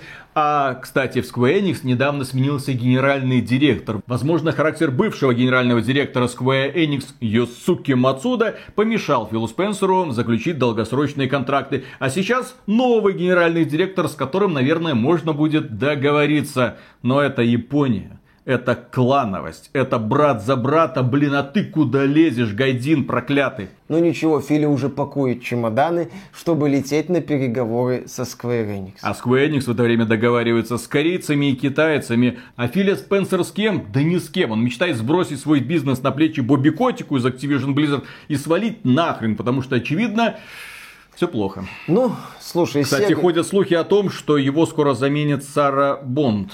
А, Ну. SGP? SGP из Microsoft, да, которая в последнее время особенно часто мелькает в роликах, посвященным играм от Microsoft. И вполне вероятно, что Филя-то, да, Ну, еще один провал, и Сарочка придет и все будет исправлять. в общем, Филя с Сегой договорился. Я думаю, чемоданов у него хватит и на Square Enix. Следующие новости касаются преимущественно российского игрового рынка. Создатели Genshin Impact запустили русский Discord сервер. Вот так вот. И, кстати, создатели Genshin Impact в 2022 году заработали больше денег, чем Sony. Прибыль э, Михойо превысила прибыль компании. Ну, не всей Sony, а именно подразделения PlayStation. А да, Михойо это такой вот издатель донатных А вы дальше помойки. уходите, уходите Да, красивым уходите, Беларусь. пожалуйста. Уходите, Спонсор ухода западных компаний с российского рынка – китайская компания Михойо, которая с удовольствием будет доить, э, э, будет зарабатывать и на российских, э, и на российских фанатах Genshin Impact. Не переживайте.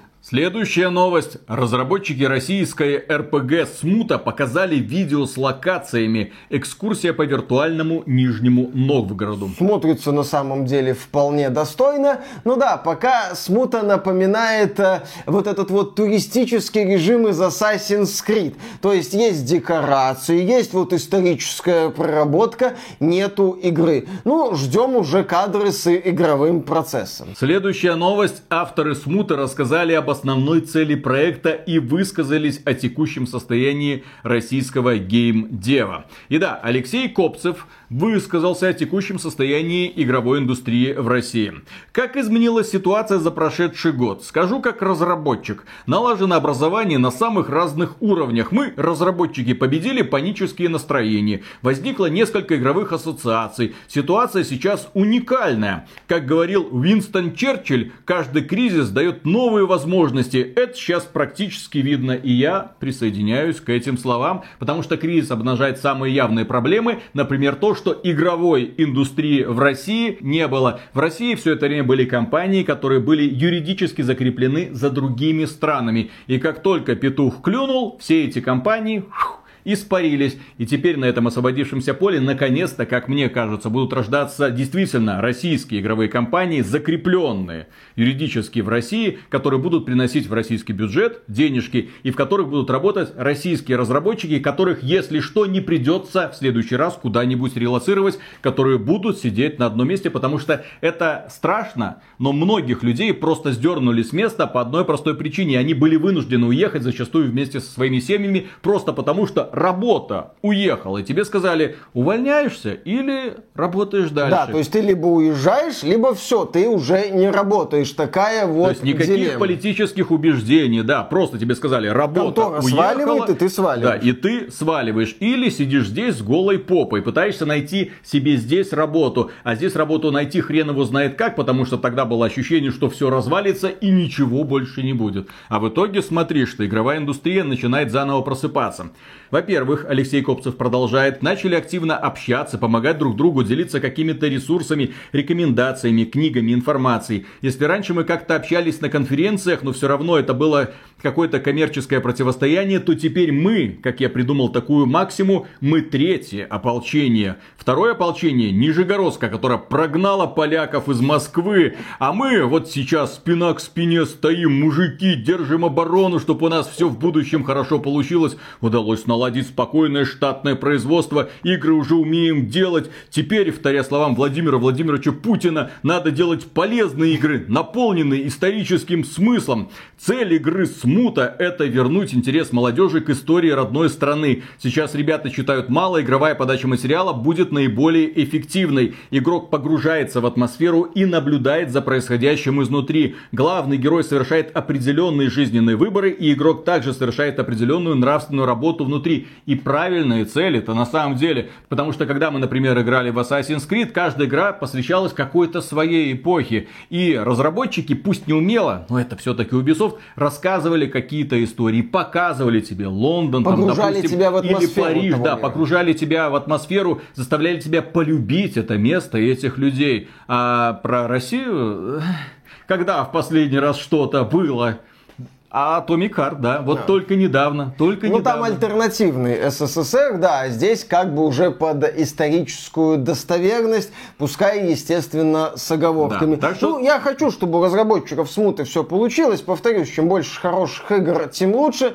Но хотелось бы уже увидеть что-то за пределами веселых картин. Следующая новость. Разбирайтесь сами. Власти России отказались финансово поддерживать индустрию разработки игр. И нет, это связано не с тем, что теперь власть России такая фу-фу-фу, мы не будем этим заниматься. Очень здравое заявление поступило от заместителя министра финансового развития, связи и массовых коммуникаций Максима Паршина. Какие-то вещи, серые зоны, имеет смысл заполнять за счет государственных инвестиций, но это исключение и весьма специфические проекты, связанные, например, с симуляторами. Все остальное это рынок, инвестиции здесь должны быть не государственные. Мы исходим из того, что на рынке деньги есть, проекты есть, разработчики есть. То есть имеется все для того, чтобы проекты развивались не за счет госинвестиций. И когда вот были разговоры о том, что сейчас государство будет инвестировать в разнообразные проекты, мы тогда говорили, не надо так делать. К вам придут те же самые ребята, которые когда-то паразитировали на фонде кино, выпрашивая деньги у государства и делая в итоге нечто несмотрибельное замечательное, ну, за что Бэткомедиан, естественно, говорил огромнейшее спасибо, но а,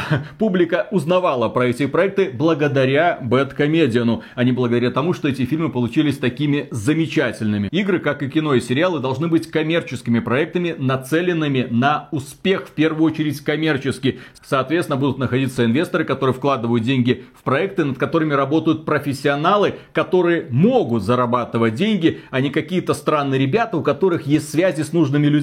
И которые с удовольствием сделают еще один бой с тенью, еще одну месть боксера, еще один Lada Racing Club, ну или еще какой-нибудь трешак из того периода российской игровой индустрии, когда в этой сфере были шальные деньги и некоторые не очень чистоплотные разработчики активно возможностями пользовались. То есть, да, должна быть, ну скажем так, финансовая ответственность, должна быть заинтересованность у студии, у разработчиков сделать финансово успешный проект, а не просто показать, опять же, красивые картинки на каком-нибудь питчинге и сделать там, взломать игровых блогеров, допустим. Ха-ха-ха, почему бы и нет.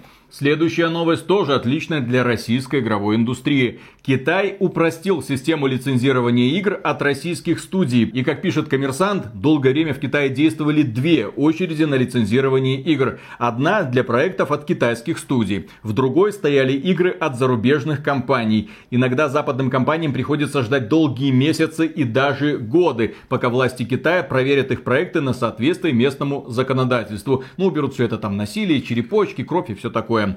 Если источники коммерсанта не лгут, то теперь на рынок Китая будет три очереди, в одной из которых выстроятся российские игры. Новость, безусловно, позитивная. Рынок Китая огромен, на нем можно отлично зарабатывать, почему бы и нет. Это, кстати, прекрасное давление, в общем-то, на весь игровой рынок, потому что таким образом, если это окажется правдой, и если на самом деле откроется, так сказать, третья очередь, то внезапно окажется, что те компании, которые не российские, которые ушли с российского рынка, захотят иметь маленькое представительство на российский рынок, чтобы, чтобы через него на выйти на китайский рынок. Потому внезапно что... это оказывается очень удобно удобно. Особенно если учесть, что китайский игровой рынок это крупнейший. Особенно, когда мы говорим про разнообразные донатные помойки. А именно этим, в общем-то, и занимается огромное количество российских, в кавычках, игровых студий. Ну, то, насколько китайский рынок важен, мы можем судить даже по нашей горячо любимой корпорации Microsoft, которая нашла в себе силы и средства перевести на китайский язык проект Starfield.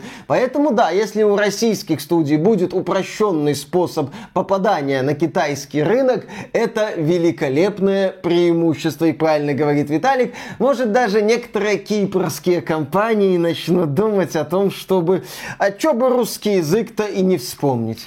Следующая новость. В Госдуме призывают государство создавать комфортные условия для развития игровой индустрии. Об этом заявил Антон Горелкин, это зампред комитета Госдумы по информполитике. Я не исключаю, что в скором времени появится что-то вроде единого издателя российских видеоигр, которое будет помогать нашим студиям с выходом на рынки стран БРИКС, например, БРИКС. Это Бразилия, это Китай, это Индия. В общем-то, это рынки с огромным количеством людей. Не очень богатые, но опять же на рынках, где можно что-то поднять. Насчет одного издательства это, конечно, проблемы будут, типа там кумовства, монополии и так далее. Но опять же, здесь все упрется в реализацию. Главное, чтобы это не было очередным фондом кино, то бишь фондом игр, где просто будут бросать деньги в уважаемых людей. Мне очень хочется надеяться на то, что будут внимательно подходить к проектам, которые финансируются. Да, Антон... Но, к сожалению, фонд игр это не исключаемый сценарий. Антон Горелкин продолжил. И важной задачей законодателя я вижу создание равных условий доступа к этому механизму для всех российских игроделов. То есть должен появиться российский игровой издатель, который должен обеспечить российским игровым студиям доступ на внешние рынки, а не только замыкать их в данном конкретном регионе. Это будет печально, если российские игры будут продаваться только в России. И в итоге это послужит прекрасным инструментом мягкой силы, который покажет, что в России не только вечная зима, не только вечный холод и не только постоянно такой приглушенный фильтр, который показывает, что все люди глубоко несчастны и хотят постоянно кушать. И страдают. Кушать водку Виталик. Следующая новость цифровые наркотики. Спецпредставитель президента России по вопросам технологического развития высказался об играх. И, извините, простите, но сейчас специалисты будут критиковать речь Дмитрия Пескова. Дмитрий Песков заявил, что современные компьютерные игры западных разработчиков делают пользователей цифровыми наркоманами, заставляя донатить все больше во время их прохождения. И вот цитата э, Дмитрия Пескова. А что такое игры? Это цифровые наркотики, которые предлагают сегодня крупнейшие западные корпорации. Facebook это запрещенная в России социальная сеть, которая принадлежит корпорации Мета, признанной в РФ экстремистской и даже террористической. Так вот, вот, Facebook и Microsoft пошли в этот бизнес, проекты Google пошли в это. Посадить человека на наркотики. Чем больше он играет, тем больше он донатит. Чем больше он донатит, тем больше доход компании. Это сделано так, чтобы ты донатил непрестанно, иначе ты не крутой. И здесь я согласен. Дмитрий Песков, очевидно, подписан на наш канал и повторяет то, о чем мы толдычим уже который год. Да, игры, особенно донатные помойки, это цифровые наркотики, которые используют разнообразные элементы манипулирования, чтобы вынуждать детей, да, в общем-то, и людей просто за слабым характером снова и снова заносить деньги разработчикам буквально за воздух, приумножая их благосостояние. Те выпускают какую-то явную недоделку, просто клон клона какой-то другой игры, но благодаря тому, что монетизация настроена прекрасно, они зарабатывают на этом сотни миллионов долларов. Но есть одно маленькое уточнение – а что, только западные Виталий, компании этим смотри, занимаются? Западные донатные помойки, западное виртуальное казино – наши и наших китайских товарищей А-а-а. правильные условно-бесплатные вот игры. Мы чё. тут вот буквально пару минут назад обсуждали русский дискорд сервер Genshin Impact, а, потрясающие доходы компании Михою. Все нормально. Есть принципиальная разница. Вонючая донатная помойка Diablo 4, э, грамотное приключение, доступное всем и каждому без необходимости необходимости платить 70 долларов, Genshin Impact и Honkai Star Rail. Смотри, не перепутай. Просто дело в том, что когда мы критикуем конкретно западных партнеров, нужно обращать внимание, что у самих не просто рыльца в пушку российские игровые компании, пусть они зарегистрированы где угодно, там в Будапеште, на Кипре или еще где, они этим занимаются, они на этом уже буквально собаку съели, они знают, как это работает и зарабатывают намного больше многих других западных компаний. А что уж тут говорить про китайские и корейские, например, игрушечки, которые только этим, в общем-то, и занимаются, и только недавно начали делать что-то более-менее похожее на западные AAA продукты. Понятно, что сейчас в мире наблюдается рецессия. Понятно, что экономический кризис. Именно поэтому западные компании внезапно решили перестать быть хорошими для всех. Именно поэтому исчезли региональные цены. Именно поэтому все внезапно повысили стоимость игр до 70 долларов.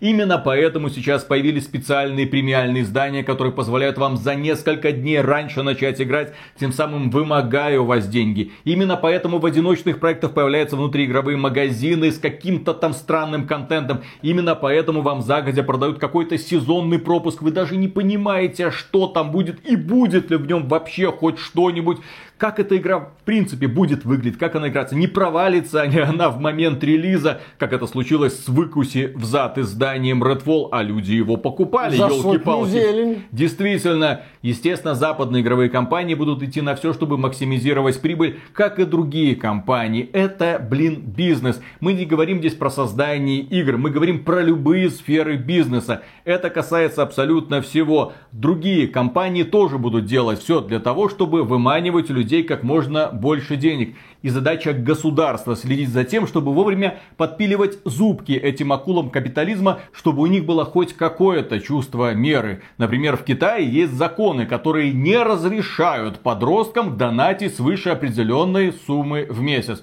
В России есть такие законы? Нет. Кто-нибудь за ними следить будет? Нет. В России есть наказание за лутбоксы? Нет. В России признаны лутбоксы азартной игрой? Нет. Нет. То есть нужно смотреть в эту сторону. Но дело в том, что как только мы посмотрим в эту сторону и будут приниматься соответствующие законы, пострадают свои же компании которые занимаются тем же самым, что и западные партнеры, но при этом в куда больших зачастую масштабах. Поэтому не стоит грозить западному разработчику, попивая свои донатные помойки у себя в квартале, а следить за тем, чем занимаются именно свои разработчики и, возможно, вводить какие-то все-таки ограничения, чтобы они не сильно борзели. И для понимания того, сколько зарабатывают условно-бесплатные игры, блин, каждый раз, когда ты говоришь условно-бесплатная игра, это подразумевает, что эта компания зарабатывает баснословные деньги. В отличие от ребят, которые долгими годами разрабатывают какой-нибудь продукт, тот же самый Starfield. Ну прикиньте, да, Starfield может получиться великолепной игрой, да, и вот допустим, вот они его разрабатывают там 5, 6 или 7 лет,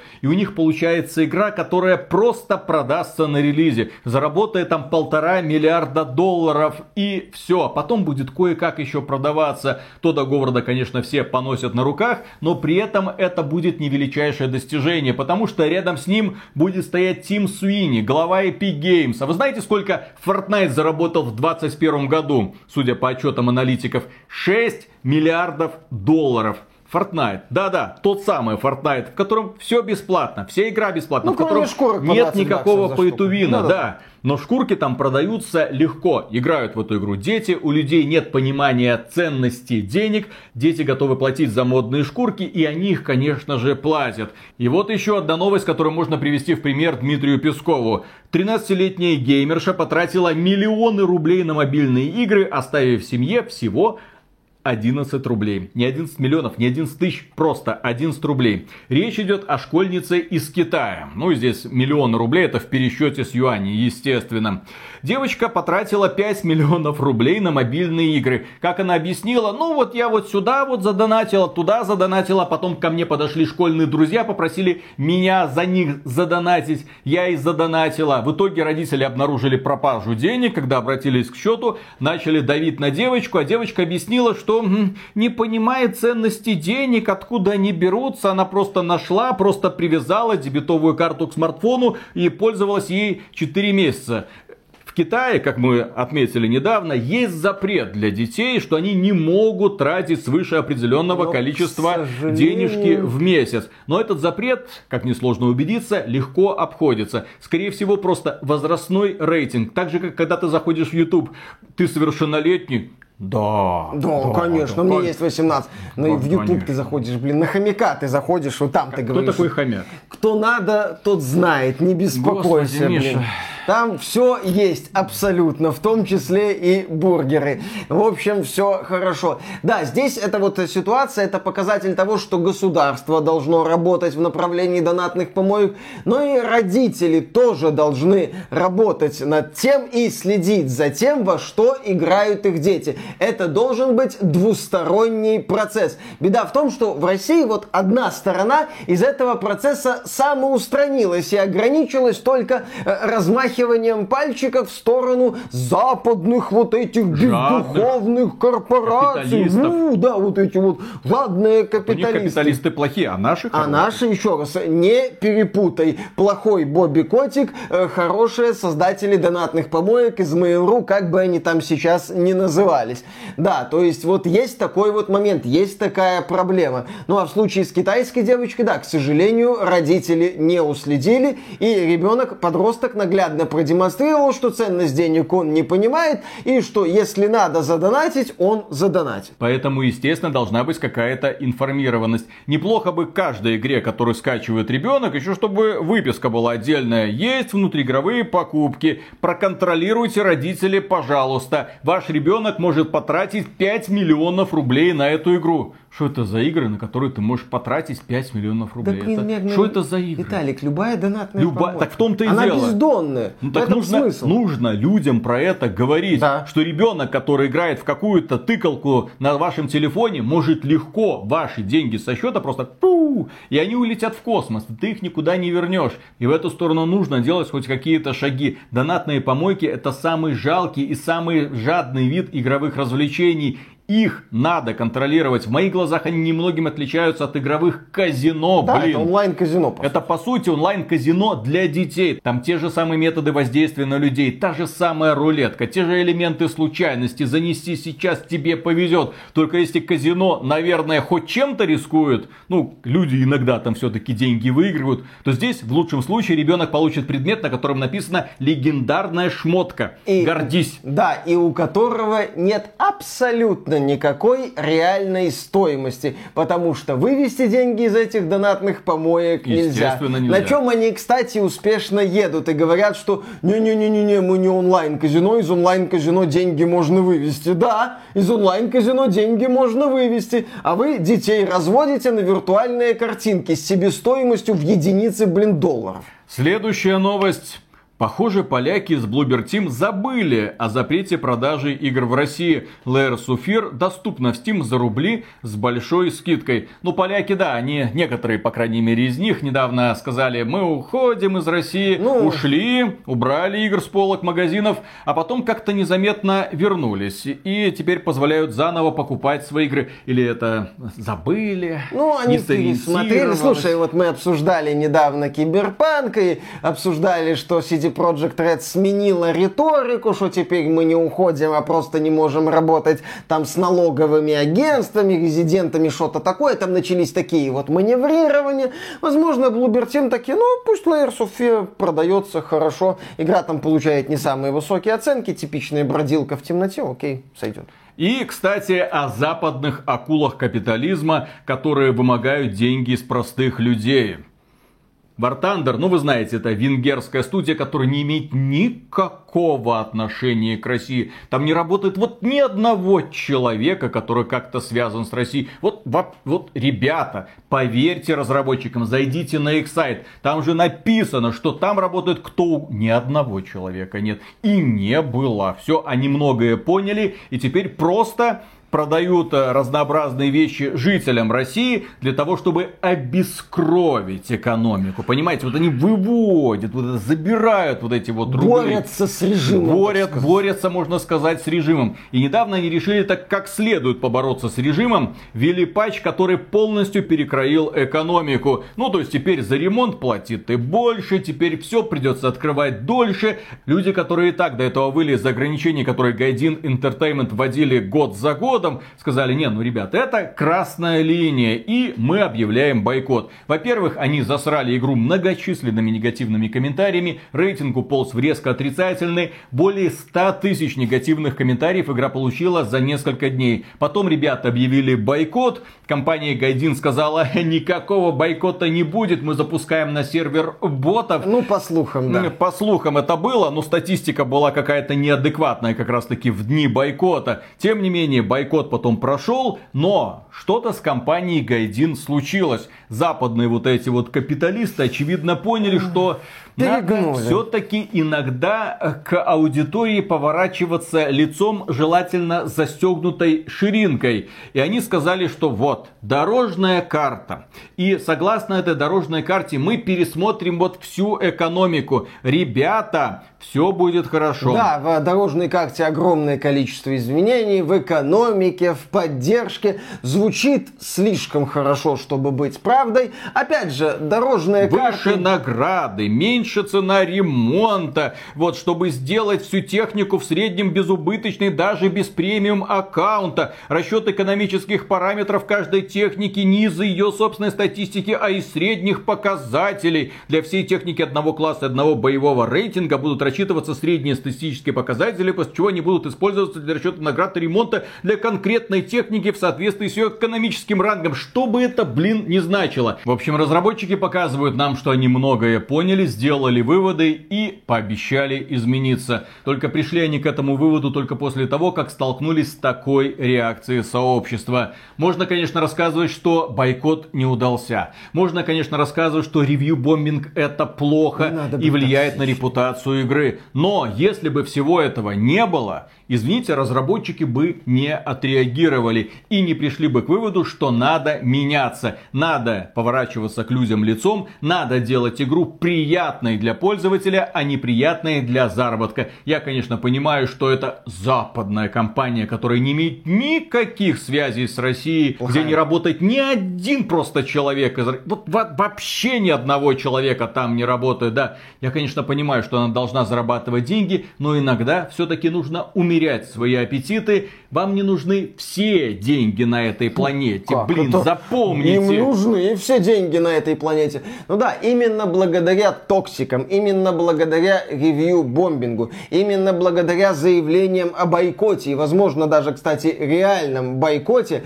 компания Гайдин выпустила настолько приятную дорожную карту, она сделала настолько красивое заявление, что по уровню красноречия, что по уровню сладости обещаний это заявление может соперничать разве что со словами Фильки Спенсера о том, насколько хороший будет следующий год для Xbox. Безусловно, фанаты будут пристальны, фанатам следует пристально следить за Гайдин Entertainment, фанатам следует пристально следить за тем, как будут выполняться эти обещания, потому что компании, как известно, они хозяева своим словам, они захотели слово дали, захотели слово дали. Точка, конец предложения. Все. Поэтому посмотрим, что будет делать компания Гайдин Entertainment. И последняя новость, которая, к сожалению, поступила до того, как стартовали все эти игровые шоу.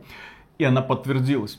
Stalker 2 не покажут на игровых конференциях. У GSC Game World есть план. Какой это план, черт его знает, Stalker 2 не показали. А действительно, зачем? Ведь Stalker 2 взломали. Люди сейчас Слили. играют в эту, ну, слитую, взломанную версию. Люди видят, что в этой игре есть полная русская локализация. Люди благодарят разработчиков и с нетерпением ждут, когда эта игра выйдет. Без полной русской локализации, только с русскими субтитрами, но с обязательным симультанным переводом на английский и украинский языки. Отлично. Ждем релиза Stalker 2. Релиз первого Stalker ждали хрен знает сколько лет. Подождем и релиз второго. А пока делайте ставки. Верите ли вы словам разработчиков, что Stalker 2 выйдет в 2023 году? Ну, как известно, в игровой индустрии можно верить только трем китам. Фильке Спенсеру, создателям донатных помоек и разработчикам Stalker 2. Никому больше в этой игровой индустрии верить нельзя. Несомненно. И на этом, дорогие друзья, у нас на сегодня все. Огромное спасибо за внимание. Поддержите этот ролик лайком, подписывайтесь на этот канал. А при Омега громаднейшую благодарность мы, как обычно, высказываем людям, которые становятся нашими спонсорами через Boosty, через спонсорку или напрямую через ютубчик. Пользуйтесь, чем вам приятнее. Все ссылочки в описании. Пока. Пока. Ой, ты модник. А то. Ну расскажи, кто тебе такую картиночку подарил? Кто это был? Жена, Что? Жена. Жена. Вы только поглядите на это. Что это? Класс. Какой это стыд. Что такое? Что такое? Твоя жена, видимо, вообще ничего не боится, да? Раз такую рекламу вывешивает. Ну, Мол, идет мужчина, показывает, что он прекрасно делает это, и ему это, наверное, даже нравится. Все нормально. Да. Вот ты любишь бургер? Да тебе сейчас девчонки будут подходить, а, знакомиться. Ох, ох, ох. Раньше только пацаны можно с вами селфи сделать. Миша говорил, да. Сейчас и девчонки такие, а можно вы мне кое-что сделаете? Мы слышали, вам это нравится. А это, в принципе, за измену не считается? Конечно, да. А что тут такого? А что это такое? Действительно. Действительно, просто взял, сделал и пошел дальше, угу. все нормально. Сколько я работаю языком? Вот просто ну, еще чуть-чуть поработал. Просто еще дорогая, все в семью. Да, да, да, да, да. Все, так сказать, на общее благо. Капец, блин. Что такое? Классный майк. Купи себе такой. Не, не. Чего ты? Ну чего ты? Я не могу, вот, вот э, рядом просто, когда он рассказывал, это ладно, сейчас он просто инструкцию выкладывает, как это все происходит. Ничего, там, ничего там, сложного. Там просто прикол в том, что говорили, э, как будто э, нашли на каком-то сайте, заказали, привезли. Но мне кажется, это просто принт Мишиной семейной жизни. Или так. Или так, скорее Тоже всего. Хорошо. Селфи. Селфи, все хорошо. Начинаем.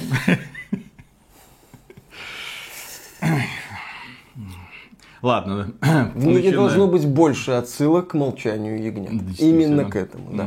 С Кьянти, конечно же. Так, раз, два, три.